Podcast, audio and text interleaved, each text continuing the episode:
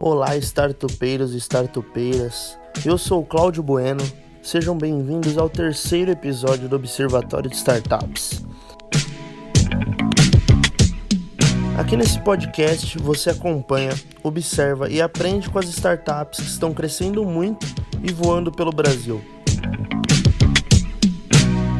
Duas vezes por mês conversaremos aqui com fundadores e fundadoras de startups para desvendar o que existe por trás desses grandes foguetes. Selecionamos aqui startups que foram destacadas como empresas mais inovadoras do Brasil pela revista Pequenas Empresas Grandes Negócios na edição anual Startups to Watch.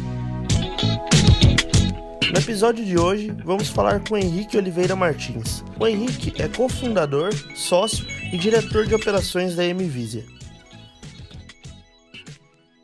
Fala Henrique, seja bem-vindo. Conta aí pra gente como surgiu a ideia da, da MVisia e como vocês Opa, estão hoje. Cláudio, primeiramente, muito obrigado aí pelo, pelo tempo aí, pela, pelo convite, né? E certinho, a MVisia, ela. Eu, né, como membro da, da MVisia, comecei com dois colegas. Eles, na verdade, a ideia veio um pouco deles, né? Eles eram colegas de faculdade, nós éramos da Universidade de São Paulo, campus de São Paulo. Eu fazia engenharia mecânica, esses meus dois colegas, Fernando Lopes e Fernando Veloso, faziam engenharia mecatrônica na Poli USP. Eu sou um pouco mais novo que os dois, né? Digamos que eu, que eu sou bicho deles, né? Uh, mas não da mesma, da mesma turma, né? Eu, eu sou mecânica, eles eram mecatrônica. E começamos 2015, para ser preciso, o, digamos assim, o sonho de desenvolver um produto para o mercado. Algo nessa linha foi basicamente esse foi o grande norte, né? Vamos fazer algo que realmente o mercado vai usar. Os dois, no caso, eles meio que guinetaram esse processo, principalmente que era o TCC de ambos. Eles estavam fazendo TCC juntos eles queriam fazer um TCC de, um, de algo aplicável, algo realmente empreendedor, né, por, por definição. E eles acabaram escolhendo inicialmente, isso está falando 2015, né, começo de 2015. Eles estavam é, focando inicialmente em tecnologia para agricultura, com um viés bem forte de que o Brasil, né, pensando no cenário brasileiro, o Brasil ele tem uma força mercadológica muito grande no agronegócio e também é um lugar muito, é uma, é uma área, né, um setor muito carente de tecnologia e de acesso à informação. Isso com toda certeza. Principalmente no falando do mercado, realidade brasileira, né? Uh, baseado nesse cenário, o que, que aconteceu? Eles tiveram essa ideia, né, digamos assim, de, de desenvolver algo nessa linha. Eles tinham uma demanda com uma outra pequena empresa do incubada na USP, né? E o e eu entrei, na verdade, digamos assim, coisa de poucos meses depois desse, dessa ideia, né? Que era uma ideia, na verdade, de, de fundo de sala da turma, né? E aí eu acabei entregando eles quando, gente, quando ele realmente foi algo para ser num para frente num projeto da AWC. Não sei se você conhece a AWC, que é um programa da TIM, ainda existe. Não conheço, mas explica aí pra gente. É como se fosse um programa isso, de aceleração? basicamente isso. A WC é Academic Working Capital, né? Uh, um programa de fomento da TIM, da, da empresa TIM, né, de telefonia, em que eles fazem como se fosse uma pré-aceleração de projetos voltados para o mercado, projetos de TCC, perdão, voltados para o mercado. Então, se você tem um TCC, é, no caso ele tinha um projeto TCC, né, de fazer uma máquina, uma tecnologia para o agronegócio, eu vou falar especificamente da máquina em si. E essa tecnologia para o agronegócio, ela, ela como era um produto mercadológico, o, nós conseguimos entrar nesse projeto da AWC e eles fomentavam custear, além de dar umas aulas, né, eram, eram duas semanas de intensivas, né, no meio do ano, no final do ano, 2015, eles também custeavam custos de, produ de produtização, né? Principalmente voltado muito para MVP. Foi bastante positivo. Só para ficar claro, na verdade nós éramos em quatro. Era tínhamos o Fernando Lopes, Fernando Veloso, eu, né, que, entrei logo depois para poder integrar a equipe.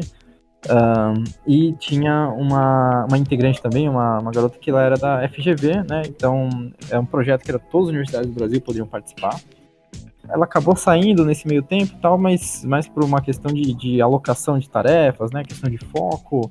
Isso é uma coisa que pega muito no começo, né? O time.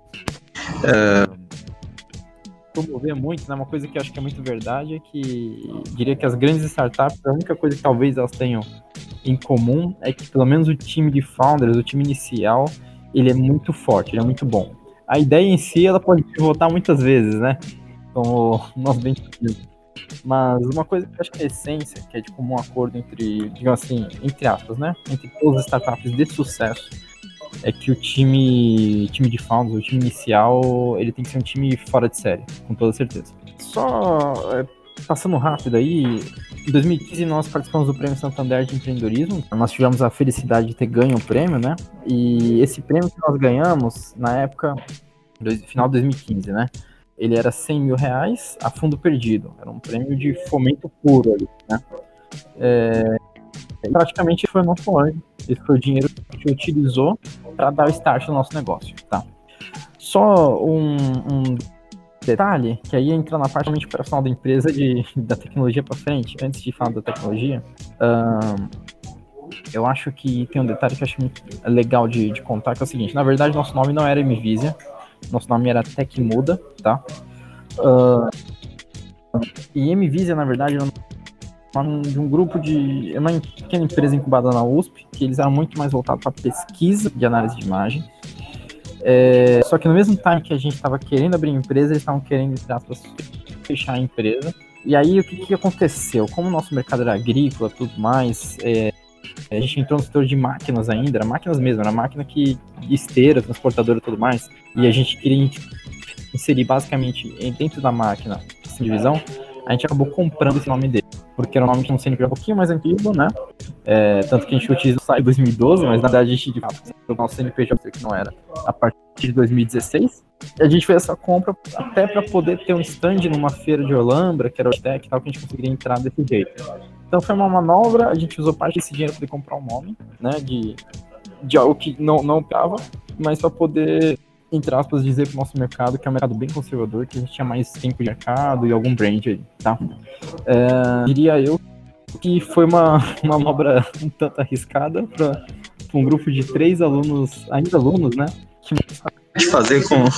com, com a grana e queria empreender e diria que de certo modo a gente apanhou bastante, mas foi bastante assertivo também. Foi às vezes as pessoas acreditam que é, para você ficar grande, você precisa ter uma, uma ideia fabulosa, ou, por exemplo, uma tecnologia muito fora da linha. Mas, na verdade, às vezes você precisa é saber fazer algo direito. Às vezes esse algo que você faz direito é algo igual que todo mundo faz.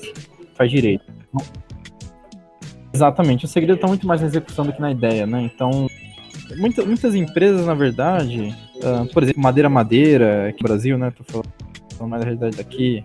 Uh, os próprios grandes benchmarks, sei lá, Uber, 99, praticamente estão fazendo alguns serviços que já existem, são muito bem concebidos, né? Mas de uma maneira. É, o, inovação no processo, inovação incremental mais do que estrutural, entende?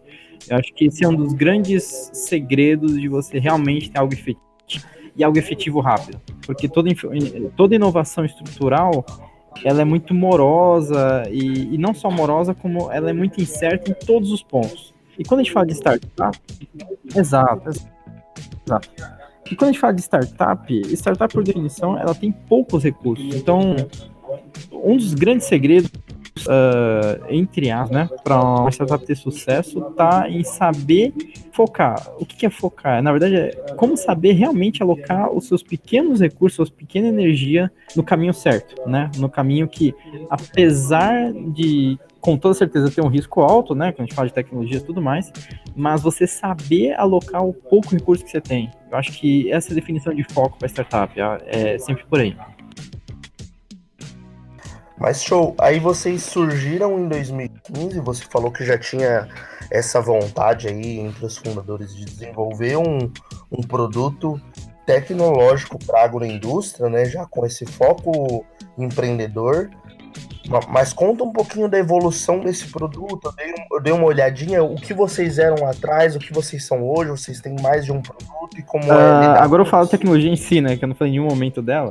Vamos lá. Uh, o que, que, a gente se propôs a fazer em 2015, né? Que era o projeto TCC. Era uma máquina, tá? que fosse capaz de automatizar o processo de seleção de mudas de eucalipto. Eu não sei se ficou um pouco longo, mas a, a ideia é o seguinte: é, grandes empresas que plantam mudas de eucalipto para produzir madeira, celulose, certo? Por exemplo, Clabin, Suzano Papel Celulose, né? International Paper, empresas que acho que você deve conhecer. E todas elas é, é, plantam as mudas em estufas, né? Que eles chamam de viveiros, para a muda crescer até um certo nível, e aí quando ela ficar mais rústica, né? Mais firme, aí você planta. Isso aumenta bastante o, o, a capacidade de, de, de, plantio no campo. Ou seja, você perde poucas mudas no campo depois do plantio, certo? Se, se paga, até porque a gente está falando de uma cultura que demora sete anos, pelo menos, para você começar a fazer o corte. Então, você tem que. Cada muda perdida é um custo daquela área por sete anos, por exemplo. Uh, então, essas empresas, elas precisam. Como que eu posso dizer? Elas precisam selecionar as mudas enquanto elas vão crescendo. Ou seja, as mudas vão crescendo no viveiro. Só faz sentido você plantar em viveiro porque, na verdade, aquelas que ficam fraquinhas você descarta, por exemplo. Resumindo a história, tá? Uh, porque senão não faria sentido. Você já planta no campo, obviamente, né? E aí você vai selecionar. E aí são dezenas de pessoas que ficam num viveiro, por exemplo, fazendo esse processo. Existem vários viveiros aí e tudo mais. E aí nosso projeto era automatizar esse processo, né? Pega uma muda de maneira automática, né? Um braço robótico ou uma esteira. É, e o sistema de seleção, inteligência, estava numa câmera. Que aí é que vem todo, todo o know-how de, de, análise de imagem da Nvidia, né? Que a Nvidia, o foco dela é análise de imagem. Né, algoritmos de inteligência artificial para análise de imagem. Então a gente fez um, tinha um algoritmo preliminar do, daquela outra equipe de pesquisa que eu falei. A gente captou esse algoritmo, nós até acreditamos que a gente ia aproveitar muita coisa, acabamos tendo que escrever tudo desde o zero, né? Mas isso são histórias à parte, né? Teve vários percalços. Uh, em resumo, nós não conseguimos viabilizar no TCC um MVP viável. Começamos o ano de 2016 abrindo o CNPJ de fato, com aquela grana que a gente pegou, compramos o nome, tá abrindo o CNPJ e tudo mais, certo? Uh, e aí, a partir de 2016 para frente, a gente pegou criamos um produto mínimo, que era alguma coisa que, ele, que outra equipe já tinha, que a gente, que a gente tinha construído, e criamos uma seletora, uma, uma esteira simples, uma esteira pequena, que selecionava mudas de flor. Era um mercado bem menor, uh, com uma necessidade muito similar, né? Você, você tem que selecionar muda de flor, só que a, a causalidade não é para poder você perder menos muda, mas é para poder ter muda mais floridas lá na frente, né? Um, mas o processo é muito similar, só que a muda ela é deitada na esteirinha, e aí um sopradorzinho, a gente, quando a câmera detectava a muda, classificava a muda a partir de um algoritmo de, de inteligência artificial, né, da, a partir da imagem, e aí mandava a um dos sopradores, talvez você tenha algum, visto algum vídeo desses daí, de uma mudinha soprando, uma, mudinha, uma maquininha soprando uma mudinha pra frente, e essa foi praticamente a nossa primeira máquina. Nós vendemos pouquíssimas unidades, né, se me fala a memória, três? Uh, mas tinha um valor agregado razoavelmente alto pro porte de três garotos. Uh, só para ter uma noção, uh, se me for a memória, coisa de 50 a 80 mil reais uma maquininha dessa, tá? Gerava valor, é uma boa grana para três garotos começando, uma baita grana, pra falar a verdade. Obviamente não vendia todo mês, né? vendia, demora. A gente apanhava muito para entregar, né? Era um processo muito manual, a gente aprendeu muito. É, terceirizamos com, com um parceiro nosso que ajudou muito a gente. A gente até criou umas dívidas com ele, mas depois sanamos, né? Foi um processo uh, bastante manual, bastante penoso, uh, com as vendas quase nada escalável e tudo muito manual. Esse processo de fazer máquinas que selecionam produtos agrícolas, ele foi aumentando, não numa linha só, e esse foi um dos nossos erros, né? Uh, nós, nós começamos a fazer o quê? Bem, fiz uma máquina de flor, ela vendeu uma, duas máquinas, e parece que não vende mais dentro de um ano, do, além de duas máquinas, até porque, só pra ter uma noção, tá, Cláudio? Um, o Lambra, se não memória, concentra 60% da, da produção nacional do Brasil de, de flores. Ou seja, uma cidade 60%, ou seja, mercado limitado pra caramba, né? difícil, né? Então todos os seus clientes estão lá, você tem que ficar toda hora batendo a porta nos meus clientes, eles não usam quase a internet. Então, poxa, ficou difícil Processo vender. difícil de escalar é, mesmo. Né? Exato. E a operação horrível, né? Os produtos tinham muitos problemas, a gente não tinha equipe da pós-venda. É, problemas muito mais mecânicos, na verdade, do que de software. E aí foi quando a gente passou 2016, 2017 nesse processo. Nós criamos, nós desenvolvemos a máquina de eucalipto também. Nós vendemos apenas uma unidade. Uh, não foi dos melhores sucessos, mas foi razoável. E a gente entendeu, nesses dois anos, o que aconteceu? A gente começou a criar produtos similares, só que de mercados distintos dentro do agro, tentando fazer a mesma coisa. Só que nesse processo de fazer a mesma coisa, não era escalável, porque uma, uma fruta de tomate, toda a mecânica é diferente da máquina em si, do que uma, uma máquina de flores, né? E aí foi 2016, 2017, e a gente começou a perceber, putz, esse negócio não vai para frente, nosso faturamento estava aumentando bem aos poucos, né? E de maneira muito intermitente. Não sei se, se fica claro isso para você. Sim, sim. Ou seja, você faz uma venda de 100, 200 mil reais de uma vez, só que você passa depois outros dois meses sem vender. Putz, não faz muito sentido isso, né? Nem para fazer uma previsão de futuro, né? Se planejar direitinho. Exato, exato. Mercado complicado, a, operação, desenvolvimento de produto e a operação era pior, era mais difícil ainda do que a venda em si. A venda a gente até conseguia cativar, porque a partir do momento que você tem uma máquina, você pode levar o cliente nela para ver. Só que a operação e o produto estava muito complicada. Nós éramos uma empresa de consultoria, certo? De engenharia. No final do dia era isso. E nesse meio tempo, nós criamos uma base tecnológica e um conhecimento tecnológico que nos fez, nos viabilizou dar um passo para frente no, numa, numa pivotada que nós demos, né? E essa pivotada, ela meio que criou o caminho que a gente está hoje. Então vamos lá. O que aconteceu nesse meio tempo? Nós começamos a perceber que é o seguinte: o valor que a gente gerava, de fato, para todo mundo, ele estava muito mais no algoritmo de visão, né? Sim. Do que no, no maquinário, no que na esteira em si. Inclusive, essa parte da, do maquinário, se a gente terceirizasse, era muito melhor para todo mundo, né? Exato. Um, Antes eram vocês o... mesmos que até faziam as máquinas. Se a gente fazia o projeto mecânico, mandava fazer as peças em um lugar, alugava um, um pegava um terceiro para fazer só montagem, era, cara, era, uma, era um escritório de engenharia. Bem engenharia Bem, mesmo, né, cara? Bem engenharia. Era a gente fazia projeto mecânico, projeto de eletrônica, projeto de painel elétrico. Às vezes montava muitas dessas coisas a gente mesmo. Fazia o projeto do software, programava o, os elementos e integrava tudo isso. Era, era uma engenharia de diversas áreas ali, né? Não todas, obviamente, mas muitas áreas envolvidas a gente tocava. E, bem, isso ensinou a gente que não, obviamente, não era escalável, né? Uh, tinha alguns outros players, os outros players eles eram muito mais gringos, né? Empresas gringas fazem isso. Em relação ao Brasil, obviamente, né? E, e, aí o que, que a gente começou a perceber? Bem, o valor que a gente gera, ele não tá na, na esteira em si, no aço, no, no projeto elétrico, qualquer coisa. O valor que a gente gera tá no software, certo? Mas mais do que isso, que a gente também percebeu é que, por exemplo, a gente começou, a gente, é, alguns, alguns clientes que fugiam um pouco do meio agro, eles possibilitaram para a gente fazer pequenos serviços que eram muito mais simples, certo? E aí, o que, que a gente entendeu? Bem, a gente estava no ramo de inteligência artificial, software. Era isso o nosso grande valor que a gente gerava, certo? Uh, o, mercado, ele precisava de inteligência artificial embarcada. Isso é uma outra coisa que o mercado agrícola ensinou muito a gente e talvez seja um dos grandes diferenciais da Mvisia, é que nós somos as únicas startups, digamos assim, que fez uma, um maquinário agrícola, assim, a gente fazia maquinários que era tipo quase 20 metros de comprimento uma máquina, entende? Então, era a gente tinha uma base de mecânica, eletrônica, elétrica muito grande e a gente entendia, por exemplo, a indústria de uma maneira muito diferente e, por exemplo, uma startup que já sai para o mundo do software.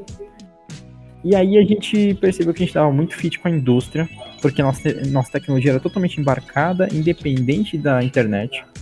Isso é uma coisa que hoje o mercado entende, mas há dois anos atrás, essa coisa de embarcar, de fato, não era tão na moda, pelo menos no Brasil, como é hoje. Uh, e nós aprendemos a embarcar nessa tecnologia, porque seja a indústria, qual que é o problema dela, né, em relação à análise de imagem? Ela não pode depender de internet, de internet. A latência da internet não justifica qualquer processo industrial. Tem que ser feito na hora, tem que ser feito local, né, embarcado. Então nós conseguimos empacotar toda nossa, nossa, todo o nosso valor, a gente empacotou numa câmera industrial. Esse foi a grande sacada. Então a gente não deixou de ter o hardware mínimo. Uh, isso, isso faz um pouco da nossa estratégia, porque existem outras empresas que fazem processamento de imagens, né? Também é, fazem na nuvem, fazem, em, por exemplo, às vezes até em algumas câmeras é, que já tem processador embarcado, só que a nossa câmera industrial, ela se torna um produto único, e não sei se você viu ela já, uma câmera laranjinha e tal, ela, ela é uma câmera bem robusta, assim, ela é bem pesada, inclusive, ela tem uns 2 quilos, apesar de ser pequena, ela cabe, na, ela é mais ou menos como se fosse uma mão aberta, assim, coisa de tá, 15 centímetros e tal, e ela é bem pesada porque ela é blindada, a gente coloca em aplicações que a temperatura é extremamente alta, que tem soda cáustica, né? Por exemplo, no Astrosuco, em indústrias grandes a gente está entrando. E o grande sacada a gente foi a gente conseguir entender o que, que a gente tirava de. Acho que foram, foram mais ou menos três pedaços, né? O que, que a gente realmente tirava de valor, o que, que o mercado estava realmente precisando, né? E como entregar isso. E a gente entendeu que entregar isso na forma de um sistema de visão que na verdade era um produto. Então hoje a gente busca, nós fabricamos, nós, nós somos a única empresa brasileira que tem um projeto de uma Smart Cam industrial e fabrica aqui no Brasil. Ela é fabricada aqui no Brasil, em Jundiaí, inclusive. É, é bem legal, a gente tem até uma vantagem de custo bastante razoável, se, por exemplo, pegar empresas como Cognex, Kinsey, não sei se conhece, são empresas smart grandes, gringas, gigantes, só que mais antigas e tal. E ao mesmo tempo a gente tem uma vantagem que as, as pequenas startups ou empresas que estão querendo entrar nesse mercado, elas não têm a robustez de um produto realmente industrial. Então a gente está atacando é, forte nessa linha, né? Então a gente tem um produto, tem uma, uma. A gente tem um produto que realmente é industrial, realmente entrega o que tem que ser entregue, tem a robustez de rodar 24/7, né? A todo momento roda todos os dias do ano em ambientes extremamente agressivos, que é o que a indústria precisa, e roda local. Sim, é... e, e, esse produto de análise de imagem, que ah. ele entrega. Ele entrega o que lá para a indústria? Vocês estão com ele no campo também ou agora vocês estão 100% focados na indústria? Então, vamos lá. Uh, acho que essa sua pergunta eu vou dividir em duas, tá bom? Beleza, uh, beleza. Sobre o que, que nosso produto entrega, né? Nosso produto, a gente acaba falando que ele é um all-in-one. Que que, por quê? Ele é uma câmera industrial, né? Um sensor óptico, né? Basicamente. Um processador como se fosse um computador. E o conceito de um PLC. Não sei se conhece PLC, CLP. Não conheço. Uh, que é o seguinte, apesar de ser uma câmerazinha com um processador, ele tem alguns outputs digitais na parte traseira dele, inclusive acho que se você acessar um site você consegue ver isso aí, que ele já consegue mandar sinais elétricos de potência média e ele se comunica com máquina diretamente, no, no nível de, de, tensão legal, ou seja, ele consegue desarmar uma esteira elétrica, um motor, inclusive uma, uma máquina CNC, a gente consegue tomar a eh, câmera, a gente instala a câmera, tudo que vai ser na máquina CNC, se, se, por exemplo, a máquina CNC, né, se o cabeçote dela vai bater alguma coisa, nossa câmera consegue mandar um sinal elétrico e parar a máquina. E rearmar, desarmar. Então é um supervisor automático. É um supervisor, porque ele tem o olho, tem o cérebro e ele tem a atuação elétrica. Ele consegue mandar sinais elétricos, se comunicar por Ethernet, por pinos digitais, com qualquer máquina. E também por Wi-Fi. Essa câmera, então, ela conversa ali com toda a linha de produção, certo? Exatamente, exatamente. É um supervisor. É um supervisor automático. Certo, mas ela é adaptável a cada indústria que vocês entram ou é um produto único? Vai de acordo com a produção? Como que é isso, cara? Porque só, só para te explicar um pouquinho da minha uhum. dúvida, e você já entra um pouco nisso também, se você quiser. É, quando eu estava pesquisando um pouco sobre a Nvidia, a minha impressão, aí você até me corrige se estiver errado, é que vocês tinham ali sim um algoritmo forte, uma base tecnológica forte, mas que o produto era um pouco customizável dependendo do cliente. Se foi, é, é isso mesmo? Vai nessa linha? Como que é isso? Eu diria que mais ou menos, vamos lá, porque uh, o hardware, o produto em si, ele é o mesmo sempre. É um supervisor, é como se fosse um ser humano. O ser humano, entre aspas, sempre é igual. Só que você pode treiná-lo. É essa parte de customização. Inclusive, é, você pode programá-lo em Python. Ele, ele lê as linguagens de programação mais do momento, digamos assim, né? Que é uma das pegadas que a gente acredita muito que o mercado de engenharia agora o pessoal só está aprendendo Python, está aprendendo R, essas linguagens assim. E praticamente nosso, nosso produto é uma das únicas plataformas industrial no Brasil de análise de imagem que aceita essas linguagens de leitura. E ele tem as bibliotecas de inteligência artificial embarcadas. Ou seja, qual é a ideia? Uh, você instala a nossa câmera, é um supervisor. Você instala a nossa câmera e você pode ensiná-la. E aí que vem a customização. Inclusive, já puxando outro gancho daquela outra pergunta atrás, um, tem alguns clientes agrícolas nossos que estão vindo, eh, começaram a voltar atrás da gente com outra pegada. Ele tem uma estrutura antiga, uma esteira, ele instala a nossa câmera, ensina o que, que é cada qualidade de fruta ou de, de muda, né? E a nossa câmera se comunica com a esteira dele. Entende?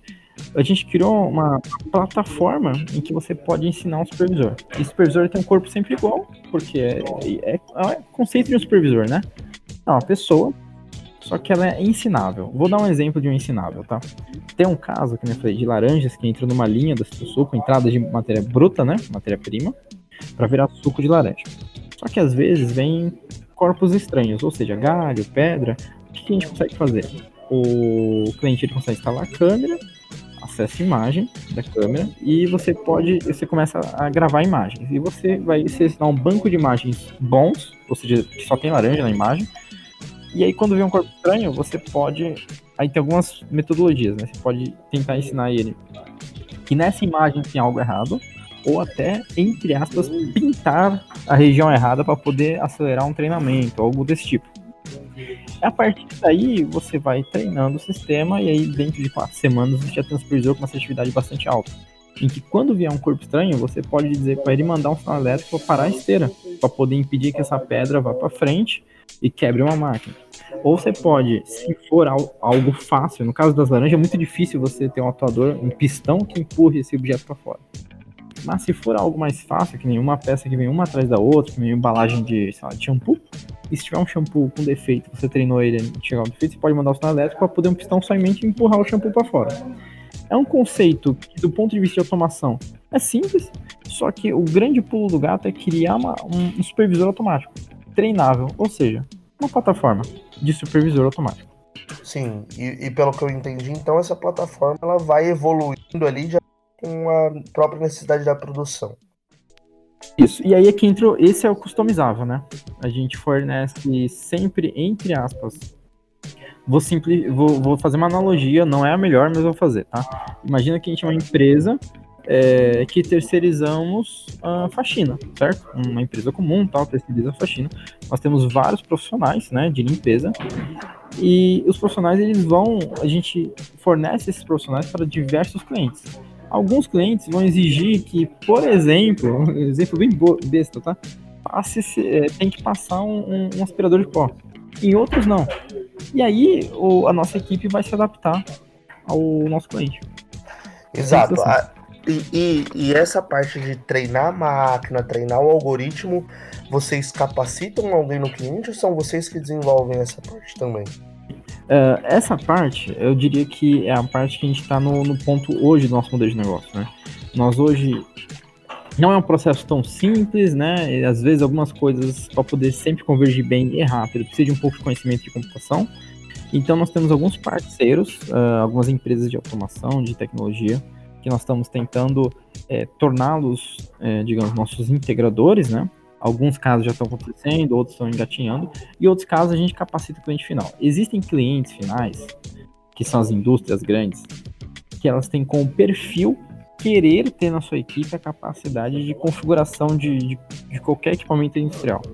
Existem empresas que não, que são que o perfil dessa empresa, cuja cultura de indústrias muito grandes, é, realmente eu quero terceirizar esse serviço, eu pago para vocês como serviço, não tem problema nenhum. Só que quando essa empresa terceiriza o serviço, ela terceiriza tudo. Ela quer terceirizar, entre aspas, a dor de cabeça dela, não quer ter nenhum problema, né?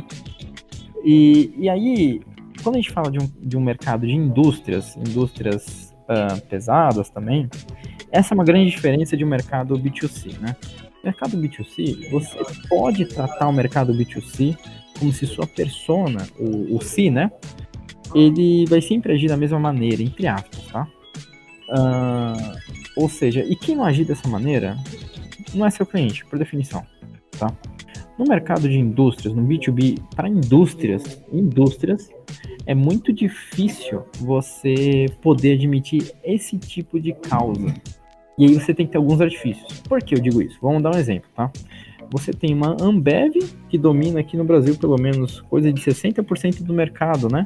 Então, como que você pode dizer não para esse tipo de cliente? E, e, se você juntar com a, a, a Heineken e a Petrópolis, pronto, você tem 100% do mercado quase.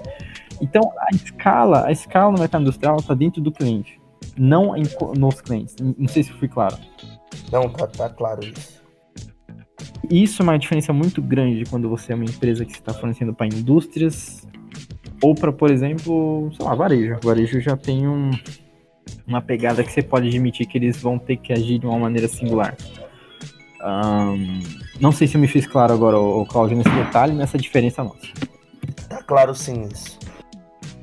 E esse, e esse é um dos desafios atuais, né? Que a gente tem enfrentado e batalhado para ter é, camadas é, em que a gente pode fornecer diretamente, que a gente possa indicar alguém, ou que, na verdade, os nossos canais resolvam, nossos canais de venda que resolvam, entre aspas, essa questão de quem é que vai treinar o, o, o nosso operador automático, né? Nosso operador automático. E, e, mas isso hoje tá, tá como? Vocês estão divididos, então alguns vocês fazem, alguns a própria empresa faz, né? Isso, exatamente. Hoje está bem dividido e, está bem. É, e, e é, um, é, é, é, o passo atual, né? É o passo em que você. É, esqueci o nome daquela palavra, é tipo que você, você, você sempre abre vários, vários, vários questionamentos, várias oportunidades. Você enxerga o que realmente faz sentido, você volta a fechar. Esqueci o nome desse, desse processo. Não, uh... mas eu, eu, entendi o que você quer dizer, cara. E olhando um pouco para a startup, para os processos internos, para o time interno, é, eu de fora, assim, de uma visão leiga, imagino que tem uma dificuldade de gerar isso, porque eu olho como se fossem, sei lá, de cada cliente um produto ali, né? Como que é interagir com esses produtos, com esses clientes? Como está sendo isso para vocês enquanto startup ali, que imagino que tem um time enxuto, é, todo mundo tenta fazer um pouco de tudo, traz um pouco isso, e, e é, é, essa maturação de dentro da startup, sabe? Como foi para vocês chegarem no nível que estão hoje? Como vocês lidam com o processo? Hoje, um, Cláudio, vamos lá, acho que esse, esse, é um ponto bem crucial. Na verdade, a gente começou, entre aspas, a conseguir hoje, né? Hoje está mantendo uma, uma taxa de crescimento boa, né? Mas um, um dos segredos para a gente conseguir manter a taxa de crescimento boa foi quando a gente conseguiu enxergar que aquele ponto que falei no começo, que mais do que a gente querer já dar o pulo ali entre fazer uma, uma fazer marketing, ah, a gente percebeu que a gente fazer uma câmera inteligente para esse tipo. Antes da gente fazer esse pulo direto, o mais natural era a gente pegar um processo nosso e criar inovações incrementar esse processo, ou seja, sempre ir melhorando esse processo. Então, isso passou, é, eu já vou chegar mais ou menos no ponto que você falou, isso passou por todas as áreas da nossa empresa. E, tem, e sempre cicla, né? Por exemplo, o, a gente percebeu que, puxa, a gente fazia contratos tal, com clientes agrícolas é extremamente comum, com indústrias também, mas, puxa, e cada contrato o cara pedia, não, vamos criar um modelo padrão de proposta técnica comercial. Ponto. E, ah, mas se ele quiser tal, tal coisa. Aí as coisas minimamente que o cara quer, na verdade, já tá no padrão em que ele vai dar o check e não check. parece simples isso, né? Uma questão puramente de comercial burocrático, mas faz muita diferença. E outra coisa muito interessante que a gente faz sempre, Cláudio, que eu acho que isso aí é uma coisa muito importante, que nós temos como, como mantra aqui, né? É, além da gente sempre buscar o simples, o simples é para nós a saída para todos os problemas, né? Se, se, a sua solução não é simples, ela não é uma solução. Uh, uma coisa que é muito importante para a gente é o seguinte: é, nós, nós entendemos uma, uma época a gente fazia a POC, né? Proof of Concept, né? Um prova de conceito. E a gente fazia Você começa a pegar. Esse startup é muito comum. Você começa a pegar muitas provas de conceito para fazer. Essas provas de conceito elas não são padrão, cada cliente quer uma coisa. Como uma prova de conceito nunca, sa nunca sai do papel, porque não tem fim, o escopo é pouco definido, né? E, e aí você começa a queimar aquele dinheiro que você pegou, e aí você tem que pegar uma outra para poder tapar o buraco.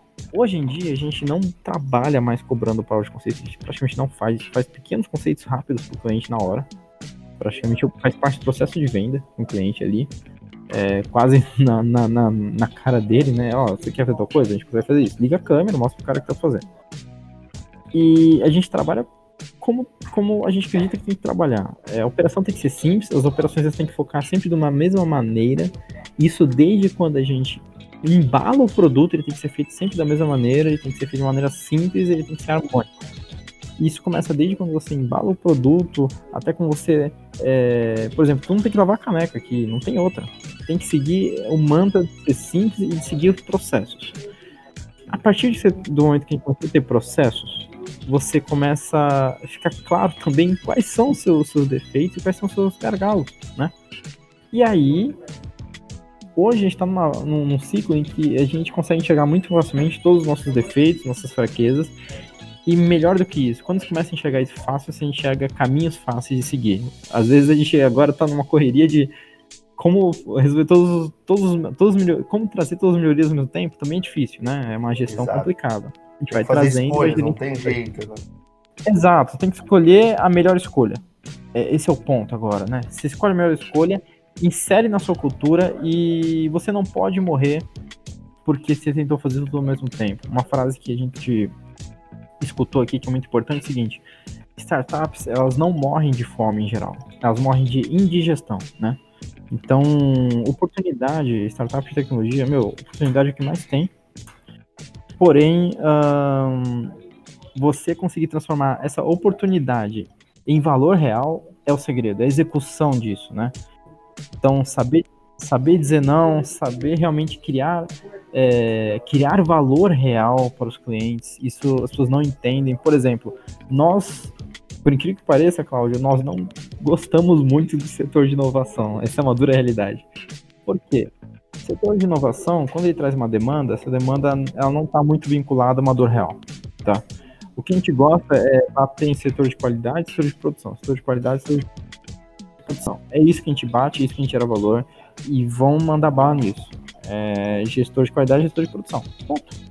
A gente gera nesse nesse, nesse esquema. Hoje nossa empresa, só para resumir agora, divide em quatro, quatro áreas. Um, comercial, né, administrativo, operações e produtos, tá? Então, o, por exemplo, a minha equipe, que é a equipe de operações, que é a maior equipe, né, tem uma, uns dezenas de engenheiro agora, é basicamente pessoal fazendo suporte, às vezes levando para campo quando o cliente tem um problema, indo para campo e tal, e a operação bruta ali. E, e nessa vocês mesma estão operação... quantos funcionários, mestre? Uh, hoje a gente tá na equipe aí. Deixa eu lembrar aqui. 25, assim. Devo ter falhado um número pra cima ou pra baixo, tá? Incluindo, na verdade, uns que estão fazendo freela, tá? Então, tô, tô chutando um pouquinho pra cima. A gente pode reduzir pra um. Uh, 18 interno. Tá bom? Só pra ter uma noção. Aí tem a equipe comercial, né, que são poucas pessoas, né? Hoje a gente tem o, o, o, diretor comercial, tem dois, duas pessoas abaixo dele, né, vendedores ali, um de campo, assim, bruto, né, vai para campo toda hora. É, mais ou menos no, no guarda-chuva do comercial tem o pessoal que não está interno, pessoas de marketing, né? Estão começando, agora nessa época a gente está começando a investir em marketing agora. É, nós, nós não decidimos investir em marketing no começo, a gente maturou muito nossa cara, a gente vai forçar. A gente começou a estruturar a base de marketing agora para entrar no que vem forte. Queimar cash realmente em marketing aí para valer, principalmente digital. É uma, outra, é uma outra lição que a gente teve porque todo mundo falava, não, cara, indústria. Isso, isso players antigos, né? Empresas médias do Brasil, eles sempre falavam assim, olha. Um, mercado industrial não usa marketing digital, não funciona tal, tal. Meu, a gente investe, a gente começou a investir um pouquinho e já trouxe retorno. Já viu o é, hoje em dia, é, hoje em dia não tem essa, cara. Todo mundo usa celular, todo mundo usa internet Exato. e essa é a linha. Um, gente, o nosso setor administrativo é o menor, né? Tem, tem ali o, o Fernando Lopes, do diretor, e aí ele tem vários terceiros que ele gerencia isso tudo dá muito trabalho, né? Emitir nota, por exemplo, gerenciar as equipes, principalmente dando baita suporte para operação e para comercial também, né? Uh, aí tem a equipe de operações, que é a maior equipe, e a de produto, que é a segunda maior. A equipe de produto está trabalhando na plataforma do, do nosso supervisor. A gente está para lançar aí para o segundo tri do ano que vem, nosso roadmap, um novo produto que, que é uma, a parte mais uh, linda do supervisor, que é mais que vai dar uma agilidade nas vendas, inclusive vender coisas menores, mais baratas e muito mais rápido, né? Sim, um pouco mais, mais fácil digital. de instalar, então. Isso, que aí depois a gente divulga mais, uh, não é o momento agora. Trabalha no supervisor automático e a equipe de operações, que é entregar valor. Nosso foco, nosso foco de operações é entregar valor.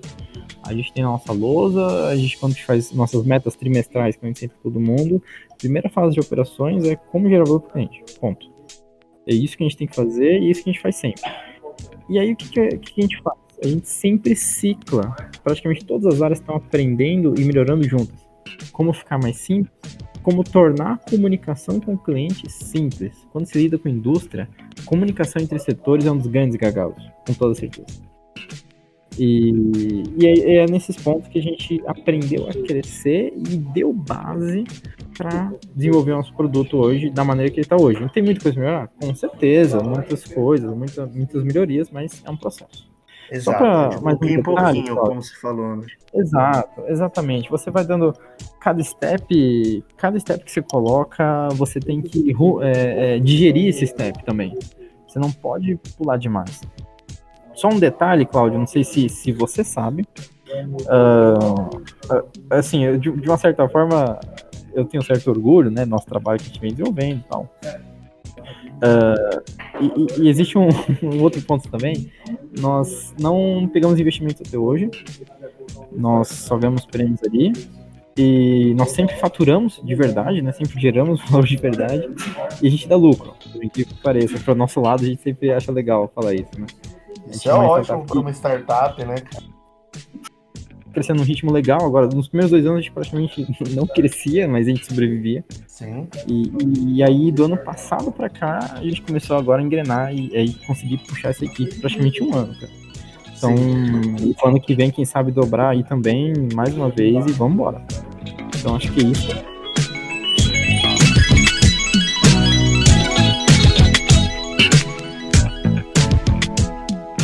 Qual que você acha que foi esse grande ponto de virada?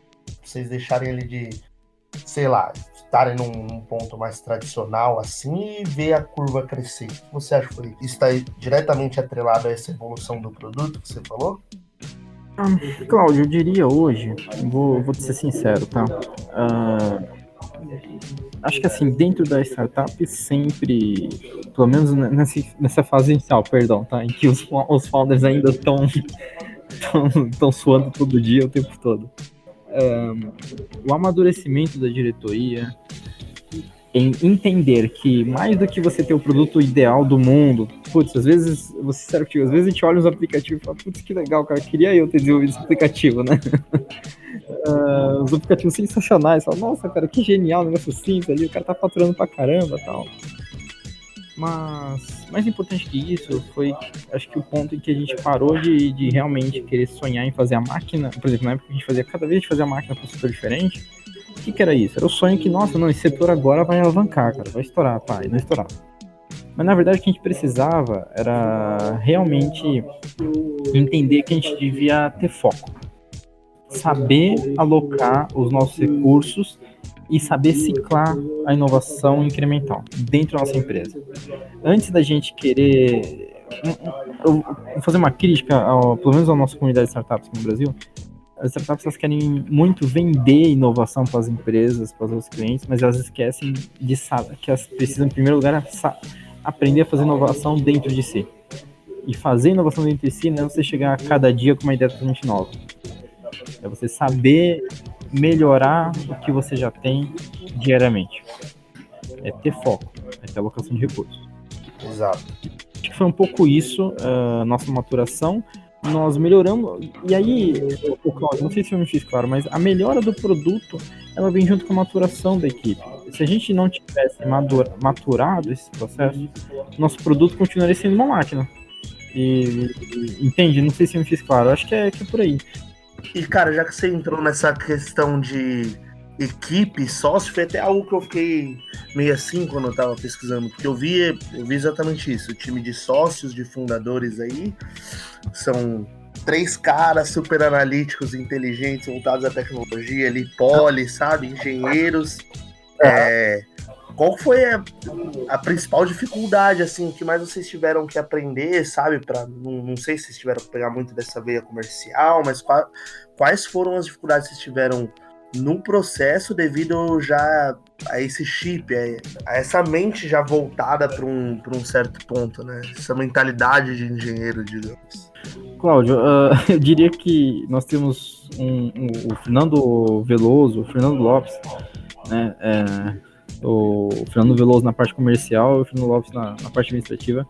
Eu diria que eu tenho muita sorte de ter eles, né, como, como sócios, porque na parte comercial a gente sempre se deu muito bem, graças a Deus. Talvez não só pela, pelo brilho, claro, do, do Fernando Veloso, mas como pelo, pela nossa, nossa colocação no mercado carente no começo. Trabalhar com o mercado agrícola, eu te diria que sempre vai existir mercado para quem quer que queira entrar.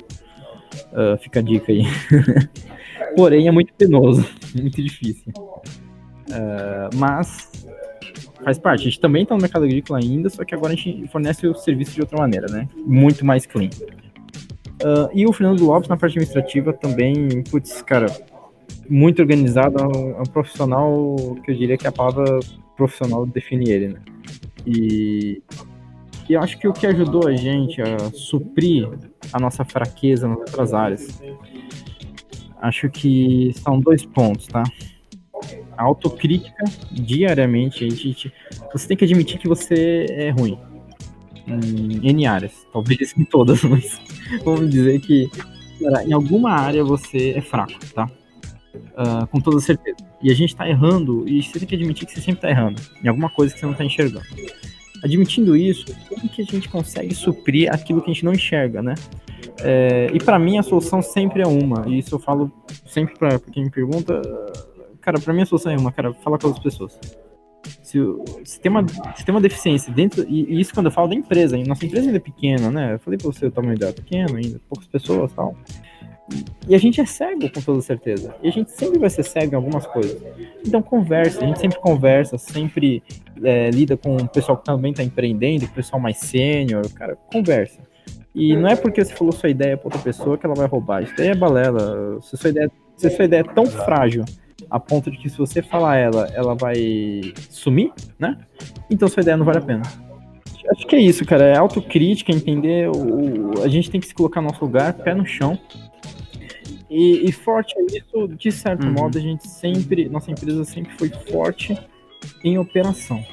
Então, cara, eu viajei muito com caminhão, com a máquina.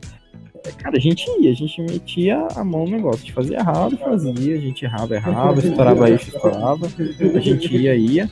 Mas, cara, nossa operação, a gente, desde o nosso primeiro dia, a gente começou vendendo. E, cara, tem que fazer isso. E aí vai crescendo caminho você vai construindo, entende? A tecnologia ela vai se construir junto com isso. Você não pode querer construir um produto antes de chegar no seu cliente. Chegar no seu cliente, é ele que vai te ensinar a fazer o produto.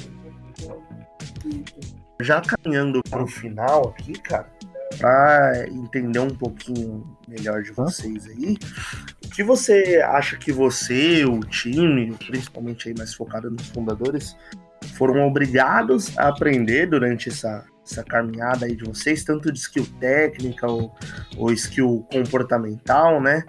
E vocês foram obrigados a aprender pelo processo que você acha que se você já tivesse aprendido lá no início, teria ajudado na caminhada de vocês? Uh, bem, deixa eu ver. Acho que. Acho que assim, uma coisa. Acho que se a gente tivesse aprendido logo no começo que muitas vezes você não precisa ter um, não precisa ter muita coisa para poder vender, ou você precisa, na verdade, focar sempre no mínimo ali. Né? Acho que seria, seria fundamental. Acho que não teria feito, talvez, um maquinário agrícola completo. Talvez terceirização também. No começo a gente era muito. A gente não terceirizava tanta coisa. Eu, eu tinha um viés muito mais de, de fazer internamente, mas hoje em dia, sendo bem sincero, é, acho que esse aprendizado que hoje é bem forte na gente, é mais do que, cara, a gente não vai. A gente não é melhor em tudo, e, então por que, que a gente vai fazer tudo? Né? É. Exato. E, isso traz mais velocidade para o processo. Com certeza, com certeza. Talvez a gente teria. A, no, no ponto de hoje eu estaria, sei lá, um ano e meio atrás, talvez, algo assim. E, cara, tendo a sua visão aí, caminhando aqui para o final mesmo uhum. agora, é, a gente sempre pede aí uma, uma recomendação de uma startup, de uma empresa para a gente ficar de olho aí, vocês como uma das empresas mais inovadoras do Brasil, né? Ah. Queria que você trouxesse alguma recomendação aí pra gente. Pensou em algo, cara? Eu pensei sim. Uh, tem, uma, tem uma startup que ela, pelo menos ao meu ver, tá? Eu acho que, não sei se você já conhece, chama Peer, Peer Industry. Peer né? É P-E-E-R-D-U-S-T-R-Y. Peer Industry. Eles são tem um, esse modelo da startup já existe no, nos Estados Unidos, né? Porém, um, a gente conhece eles, eles, eles são aqui de São Paulo também. É um modelo de manufatura compartilhada, né? Então, eu sinto que assim, a ideia deles de trazer isso para o Brasil, eu, eu fico só preocupado um pouco com, com o timing, né? Como está acontecendo, no próximo da parte comercial deles. Mas com toda certeza, se, se eles. Eu conheço eles, eles são pessoas muito capacitadas. Mas é claro que muitas vezes o mundo é muito mais complicado, né? Tudo mais. Mas se eles acertarem a mão, o cara tem tudo para ser gigante. É, basicamente, em resumo, é assim, em vez de você solicitar, é o Uber das manufaturas, né? Então, uma empresa gigante, por exemplo, a Sangoban, ela faz um pedido de manufatura para a Peerdust, ele manda só os desenhos técnicos, e aí a Peerdust se vira para entregar essa manufatura, né? Com seu, seu link de manufaturas pequenas e médias. E isso daí, é, isso daí é muito mais barato, porque o cara não vai ver que a Sangoban está pedindo, por exemplo, isso acontece muito no mercado, então vai tirar várias assimetrias do mercado. Eu acho que estão muito bem posicionados. Acho que o timing da indústria 4.0 é essa também. É, cara, serviços. 4.0, robotização é 3.0, né? A 4.0 é serviços, é, é, é, a tecnologia da informação na indústria. Então acho que eles são algo que eu sempre olho e acho que todo mundo deveria olhar. Cara, é isso então, Henrique. Obrigado pelo papo, por por ter passado esse tempo aí com a gente. Muito sucesso para você e pra galera aí da MVidia, viu, cara? Opa, obrigadão, viu, Cláudio? Sucesso pra você aí também. E vamos falando qualquer coisa. Com certeza. Valeu, cara. Abração. Abração. Tchau, tchau. Então, se você curtiu e quer continuar nos acompanhando, nos assine aí no seu reprodutor de podcasts preferido. E acompanhe nossas novidades pelo Instagram no observatório underline de underline startups. Se tiver alguma sugestão, dica ou crítica, escrevam para mim lá no claudio@observatoriostartups.com. Agora sim, chegamos ao fim do terceiro episódio. Obrigado a todos que escutaram até aqui e um abração.